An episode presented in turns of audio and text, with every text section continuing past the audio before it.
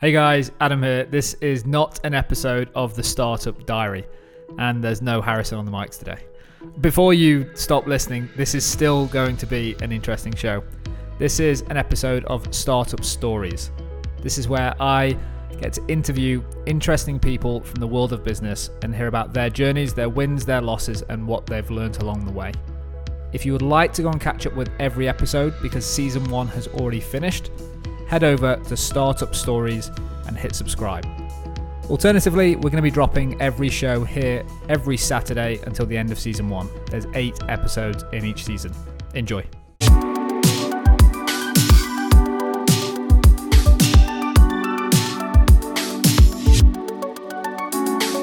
Ken, firstly, a huge thank you for giving us your time today on the Startup Stories.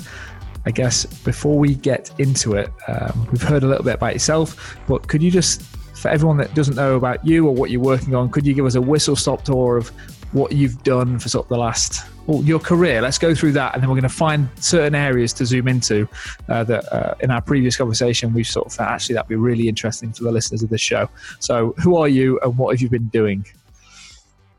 Sure. So, uh, my background is a mixture of uh, technology, uh, international development, and anthropology. So, I learned to code when I was 13. Uh, got very interested in early computing, pre Windows days. Uh, found I had a knack for computing. In 1985, I saw Live Aid, the, the, the global concert in aid of the Ethiopian famine. That took me into a an area of being interested in global development and international development. Uh, I eventually went to university to study it in the mid 90s. Uh, and then tried to find a way of fusing all those things together. I studied anthropology at university because I felt that people were at the heart of everything I wanted to do. And in many cases, I think with tech projects, we tend to forget that actually it's people that are going to be using the things that we build. So that's been an incredibly useful skill. Uh, after graduating, I did a few bits and pieces, ran a primate sanctuary in Nigeria, traveled around Africa, did biodiversity survey work, did technology research work, helped build schools and hospitals, really just to try to get a flavor and an understanding of what life is like in the places I was hoping to be able to be helpful. Um, I then created some software called Frontline SMS, which I guess we can dive into at some point, which is a text messaging platform that allows you to blast and receive uh, SMS through a laptop and an attached mobile phone from anywhere there's a mobile phone signal. And I developed that in 2005 and then released that, and it became um, quite successful over a period of about eight years. Uh, after that, I stepped back a little bit, uh, did some consulting work, wrote a couple of books, and since then I've returned to the private sector to try to use all of that to try and help a company called Yoti, who provided a digital identity platform uh, to try and help them develop and support humanitarian efforts around digital identity and around helping people prove who they are when they need to access essential services. So I need to I need I need to breathe for you at this point. There's uh, there's a world of stuff from speaking to Jeremy ahead of our call and having a quick ten minute chat with you before we before we hit record on the mics uh, that I thought we could zoom into and and really try and uh, for the people listening drive some value for. And I guess the first thing that I want to really get into is Frontline SMS. So that was founded back in 2005 uh, by yourself, from what I understand, the sole founder. Uh, you back then, is that right? That's right. Yeah, it was just a, a crazy idea in a bedroom at the beginning. it was just me, early 2005. Yeah. Uh, so just give us an idea of what those first couple of years looked like because to go from a, a bedroom to 190 countries uh, is pretty impressive stuff. Uh, so take us back to the first couple of years. Uh, what happened? What were the initial hurdles? Uh, and i guess to start us off why did you build the product in the first place?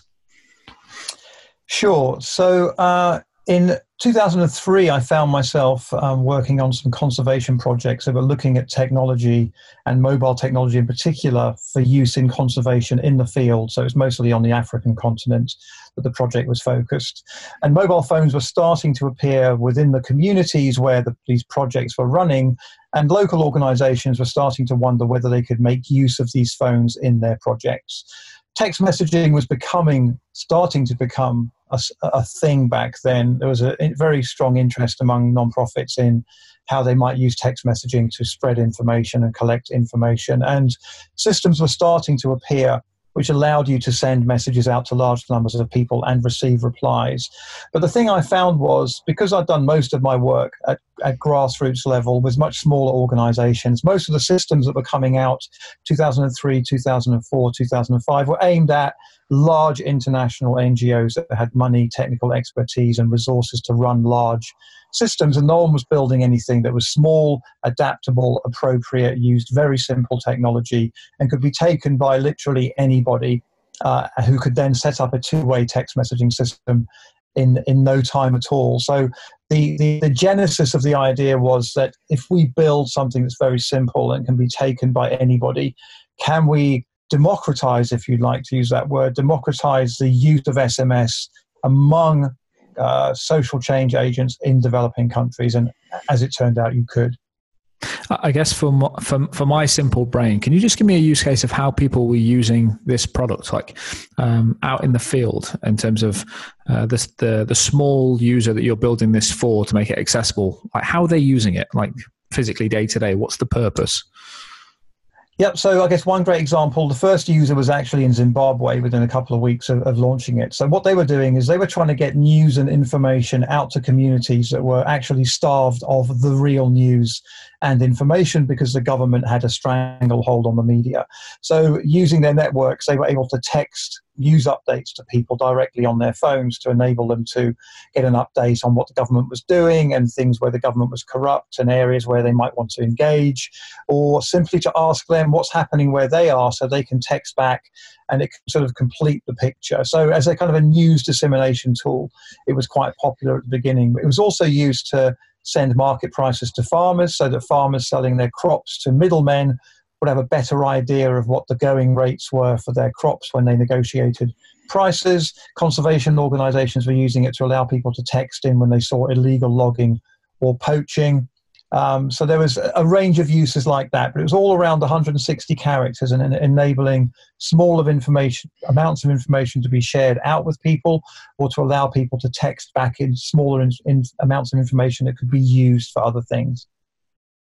Makes sense. And and for me, uh, being probably uh, seven eight years into technology as a business, uh, I guess it's just uh, it's quite surprising and shocking to hear that not too many years ago that that was a product that that didn't exist in in these countries. To be honest, um, and obviously much needed. I guess especially when government is controlling the information that's distributed.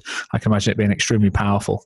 Um, yeah, absolutely. And surprisingly for me, you know, the, the, sort of roots of the idea were a conservation project in South Africa, but almost, I'd say for the first couple of years, it got picked up by the activist community. It was being used by people in countries where there was there was suppression of free speech and, and the governments were, you know, locking up bloggers and it was it was very controlling, very dictatorial environment. So I found myself immersed in a, the world of activism without really planning it because it just happened to be a very useful tool in those areas. And for me, actually, it was very interesting because when you provide a tool and you step back, you find it gets used for things you never expected. So rather than trying to dictate its use, if you throw it out there and trust people, you actually find that that it's it's it's it's adapted and used in many different ways that you may never have expected. That's a really interesting point, actually. Uh, when you built the product, um, you obviously had your own idea of who would use it. Uh, give me an idea of how quickly this thing grew from uh, from the idea in a bedroom through to uh, again 190 countries. What was the, the rate of growth, and I guess how how did you then scale that business up? Yeah, well, the rate was very slow at the beginning. So uh, January 2005, watching um, watching a, a, soccer match on telly, drinking beer was the was the point the idea came. That summer, I wrote it, and in October 2005, I I released it. The first two years, it's very simple to answer what happened in the first two years. It was literally nothing. Um, I had a day job and I was just, you know, updating the software at weekends and responding to inquiries and just trying to push news out that it existed during that time. So, you know, this was a hobby at the beginning. I never, I didn't sell up and, and throw everything at this because I didn't know if it was going to be genuinely useful at the scale that I hoped. It wasn't until April 2007, which is about two years in, that it was used to monitor the Nigerian presidential elections. A, a local group of Nigerian NGOs decided to use it to ask people to text in their observations of the election that year. And the BBC got hold of the story because uh, it was the first time it's believed that a, an African NGO has monitored their own elections with mobile technology. And it became a very big story. And that was a launch point. After two years of probably 80 downloads, maybe a couple of dozen users, really not setting the world on fire, there was this sudden explosion in interest in, oh my goodness, there's this platform out there that's enabled a small group of Nigerian NGOs to do something as significant as monitor their elections. How is this possible? What did this tool do to allow that? Can we support it more? And I started getting offers for money from donors, and, and at that point, it started to grow. And, and what's the emotional uh, what's the emotional journey that you go on at that point? Something that is a an evening and weekend hobby, and you've got a day job. Do you then transition out of the day job and make this full time? What does that look like? Yeah, it was interesting. I mean, obviously obviously getting news of the Nigerian use was was you know first of all I I, didn't believe it was going to happen um, because it just seemed too crazy, but it did, uh, and um, you know to suddenly have people showing an interest and offering money, and then thinking to myself, okay, you know maybe now I should dedicate more of my time to this because now I know it's genuinely got a use, and there is a lot of interest out there which has suddenly bloomed. Um, I mean, transitioning was relatively easy. Um, the MacArthur Foundation were the first to call me up, and I got a two hundred thousand dollar grant from them within three months to do a rewrite and to rebuild a website and so on. Um, so it was very sort of quick. At that point, I was doing consulting. I didn't really have any kind of fairly lengthy contracts in my work, so I was sort of doing bits and pieces. So it was easy to quit and then just to focus all my time um, on Frontline SMS. But I was actually at Stanford University at that particular moment in time on a fellowship. So you know, it was the transition was relatively easy. But um, you know, growing it, I, I tried to stay small. Um, even when the money came initially, I, I, contracted out the software development. I didn't didn't hire a developer directly. The website development was hired out as well. I, I tried to keep this small and nimble um, and lean. I didn't really have any intention of growing an organization around it. My instinct is never to do that. My instinct is always to think how small can you can you remain whilst you increase your impact. So your impact grows not your organization. Uh, and that was something that stuck with me. But eventually as we got more and more funding uh, and as the project grew and we started to expand into more and more countries we found people building medical tools on top of it and microfinance tools and radio tools and all sorts of things started to happen. It became clear that on my own i really couldn't handle this and then we started to get funding to start building out the team and to open an office and, and so on.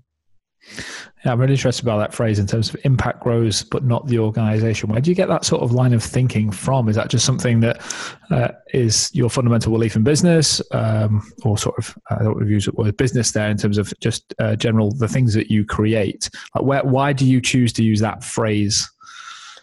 I think it was a reflection of what I've seen out in the international development sector when I was sort of traveling around around parts of Africa and, and helping and working and trying to understand non-profit work. I just found that the smaller organizations seemed to be doing the most interesting and the best work.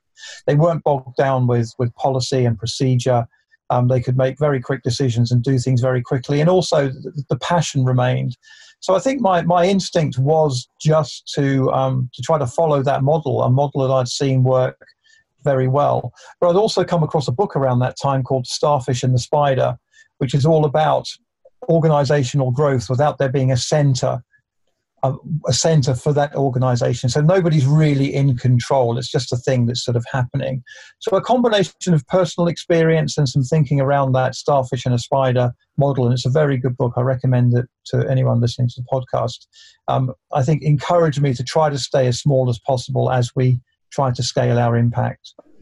Yeah, I just made a note of it. I'm gonna have a, I'm gonna have a listen. Um, uh, the, I guess the thing is uh, for me now is I could spend all this this time we've got together just talking about frontline SMS, but I want to fast forward to 2013, uh, which is where you decide to step back, step away from the business, um, and really get an understanding of what's going through your head at that point. You've built this thing that's having a a very large impact. Uh, what goes through your emotions at that point in time to lead you to the decision to step away from the business? Yeah, I mean, it was a very interesting time. Um, I think, to be honest with you, it was just me stepping back and being brutally honest about what I was enjoying what I was good at, and why I started the thing in the first place. So if I thought, you know, I'm, I'm interested in solving problems that grassroots nonprofits face in their work and how technology might be able to solve some of those problems or help them solve some of their problems. But in 2013, if I step back and I looked at what I was doing, I was, you know, managing people. I was involved in hiring. I was involved in raising money. We were, you know, at a, at a stage of growth where I was actually doing very little thinking and very little on the ground work around any of the things that I did at the very beginning. And so I just sort of looked at that and I thought, you know, if you told me at, in 2005 that I would have been involved in putting together you know, anti-corruption policies for donors and HR policies and hiring and doing all the administrative stuff and worrying about that side of it, I probably wouldn't have started it in the first place.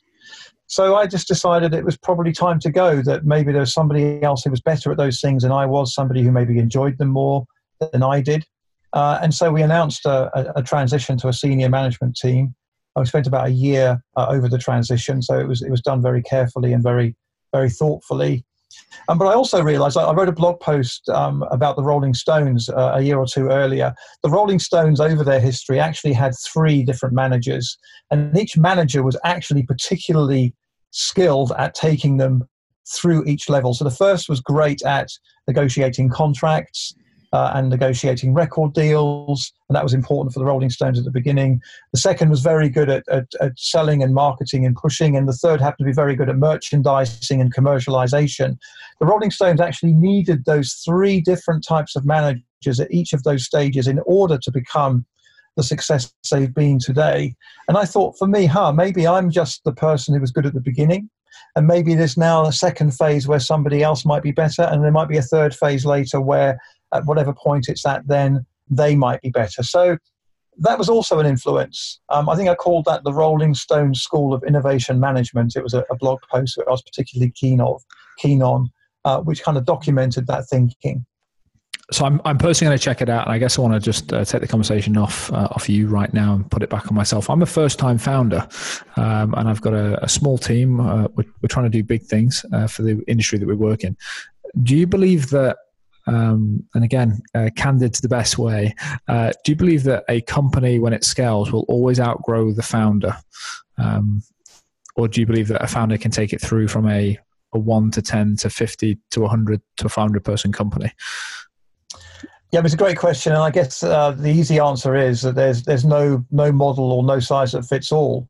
Uh, I, I think what does become a danger is when the founder becomes so inextricably linked to the company that really once that person's gone, you can have a severe challenge. I'm thinking of you know Richard Branson, Elon Musk, uh, these types, uh, Steve Jobs. I mean, Apple have managed to transition, which is which is very interesting, but um, you know they they they put in place a number of uh, procedures that enable the transition to go on. And Steve Jobs was sick for a while, so they knew it was going to happen. But I think I think in some cases a founder is the right person to stick it through right to the end and to scale it and to grow it, and they're, they're hugely inspiring people. But I do think for most organizations that I've come across, the founder has been particularly skilled at, at, at growing, and, and their passion has enabled people to join on attract staff, attract uh, funding, attract investment, and all those kinds of things. But there comes a point where I think the founder then sticks around a little bit too long because they, they, they refuse to let go of their baby.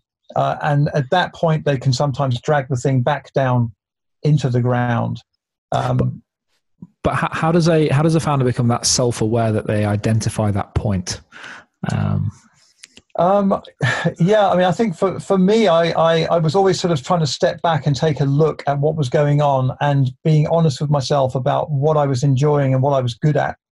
And I think it really is as simple as that in a way. It, it's thinking, you know, what, what are my skills? What are my strengths? Is it, if it's in starting up organizations, then I'm probably then maybe less good at or maybe not so motivated by running them once they've started up. And so at that point, maybe you should leave and go and start something up again.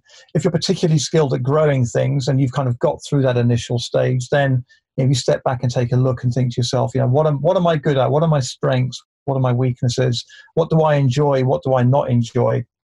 But I think also just speaking to people, speaking to your users, speaking to your staff, just being keeping a finger on the pulse of the organization that you've grown, and just to get a sense of, you know, do people actually still enjoy working with me? Do people still feel that I'm adding the value? And I think one of the things that I found, I, I was I used to hold board meetings during the transition phase, and I used to hate those. Um, and I think people knew I hated them. Um, but because there was a transition taking place, it didn't really matter too much. But if, if a founder's well entrenched in their organization and they're doing something particularly badly and they're not asking their staff or they don't have a culture where staff can actually tell them, look, you know, you're not you're clearly not enjoying this now. Maybe you should you know, think about something else. And I think you can get stuck stuck in a rut. But I think it is all about really just stepping back and just being brutally honest with yourself. Yeah, that's that's the thing that I'm. Uh, right now, it's not a concern for me, but I think in the next three to five years, it's if we hit the level of success we're trying to achieve. Um, I'm I'm personally aware that I'm not the best manager in the world, but I'm I'm working on it. It's will the company outpace my own learnings of how to manage a team, and then just I guess like I say, keep a finger on the pulse with the team and understand actually if this if this thing's moving quicker than I am.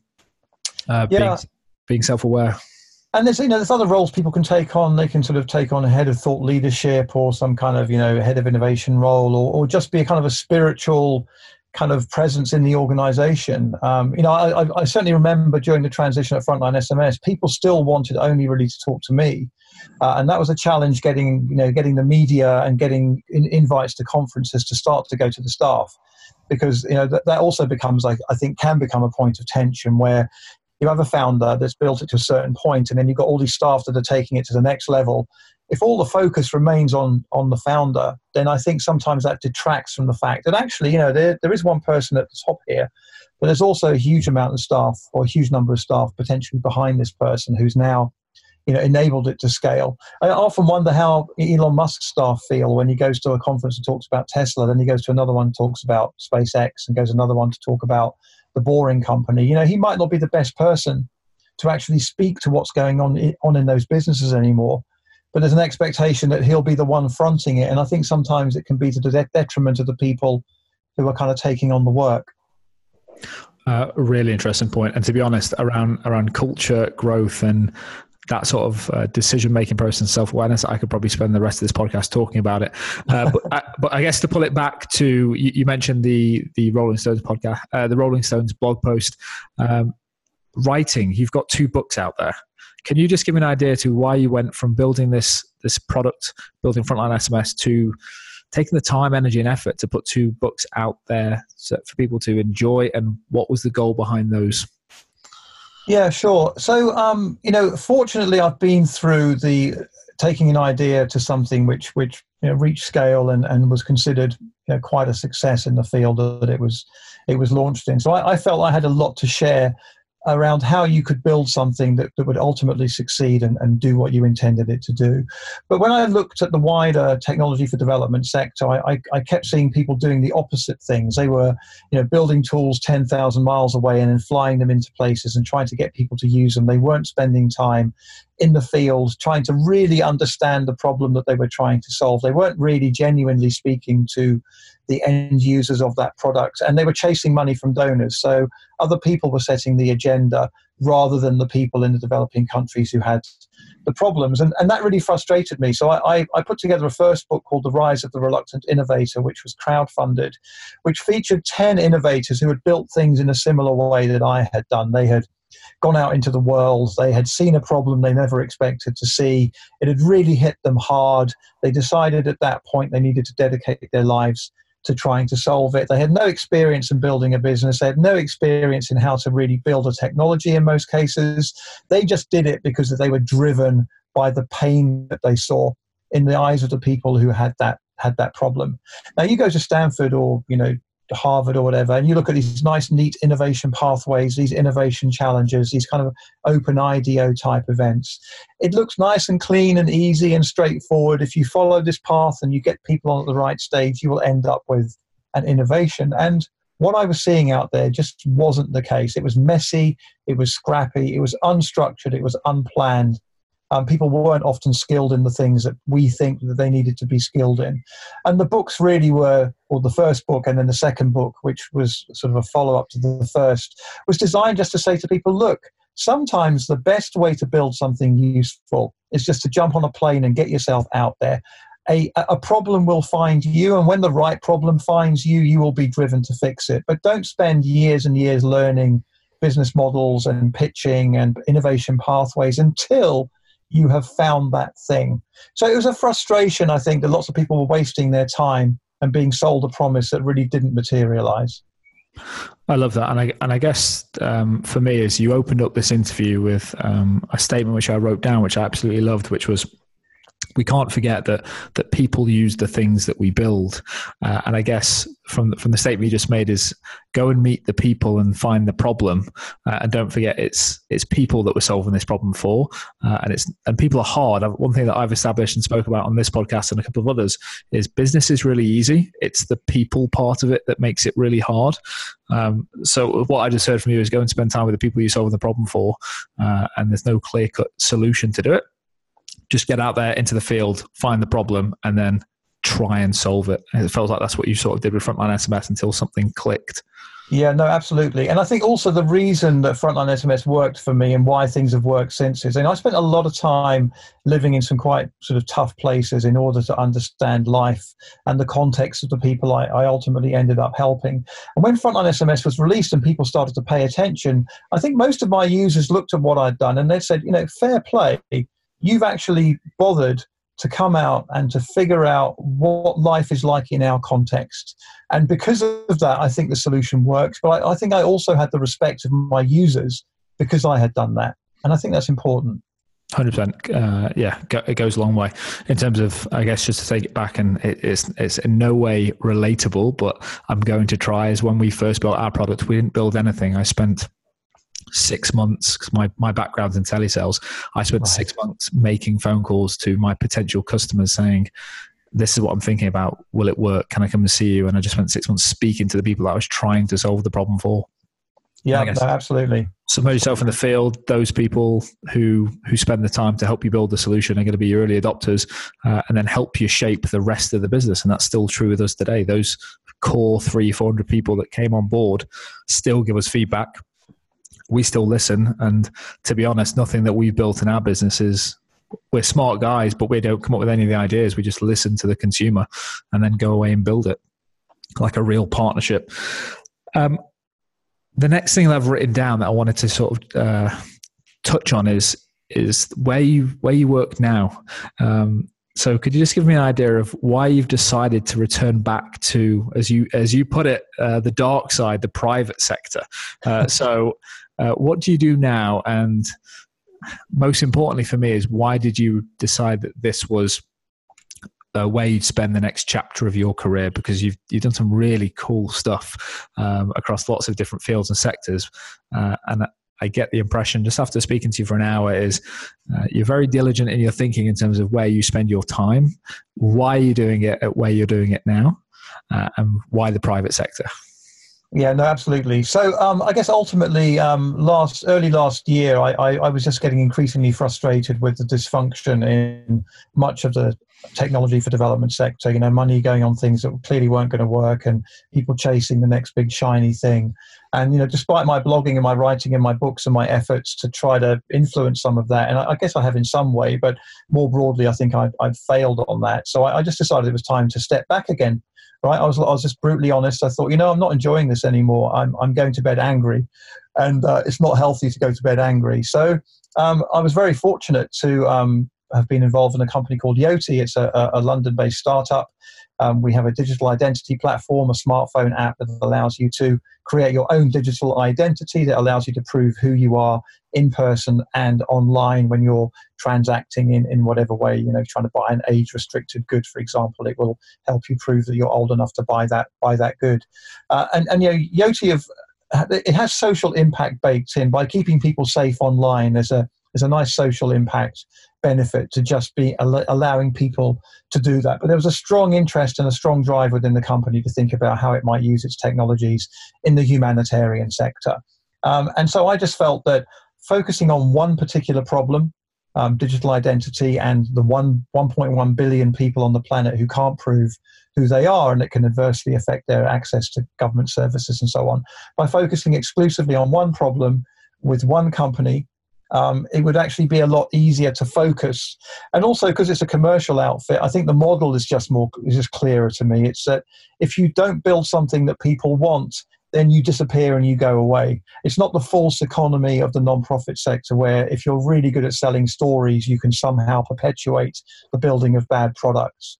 And so I, I liked that clarity. Uh, and in the year I've been at Yoti, we've launched a new social impact strategy, which, not surprisingly, is very grassroots focused. We're looking to help grassroots organizations better understand digital identity, running a fellowship program right now where we're looking to give money to people in developing countries to investigate or to solve identity problems where they are. We're building a toolkit for them and we'll run innovation challenges. So I'm actually just as excited about this um, as I have been about anything in my career, but it happens to be within a sector which I think over the years I've just sort of heard bad things about. You know, the private sector is a little bit evil and is always chasing money. I think Yoti are proving, in at least the case of digital identity, that isn't the case. So this is really tough for me, Ken, because I'm looking at the time and thinking I need to be aware of your time. I could probably spend another half an hour digging into everything around Yoti, but for anyone that's interested in just Yoti right now, where do they go and learn more? So I, this place would be um, www.yoti, that's Y-O-T-I dot com slash impact is the site I run, but the main website has all of the various business solutions that we also offer. Brilliant stuff. Ken, this is the, this point of the interview for me where we get to fire some rapid fire questions over to you. I do my best not to follow up uh, because it can add an extra 30 minutes onto our time together. Uh, are, are you ready to go through the rapid fire stuff? I'll do my best. Brilliant. So the first one is what is the one thing you know now that you would tell the 18 year old version of yourself? Um, don't get too impatient. Like it. I, I, I need that every day, to be honest. Uh, next one is what is the number one tool, service, or hack that you use to get work done that our listeners may not know about? Oh my goodness. Um, I've got your I've got your answer, but I don't want to answer it for you. I'm going to answer it for you. Uh, you, you have uh, you have children. You've built a shed outside of the house. Oh, okay, yeah, to get work done. And to be honest, I'm looking at it thinking, I need my own shed. I desperately need. I've got a three and a five year old. I need. Is there anything else that you've got that uh, now I've bought you some time? Um, no, I, th- I, think the I think the shed's a good one. Um, yeah, no, I'd go with that. Yeah, find find a space where you can, you know, do a bit of feng shui and make sure that you're sitting in the right space and facing the right direction and somewhere where you can think. Like it. What is the best piece of advice you've been given, and who gave it to you?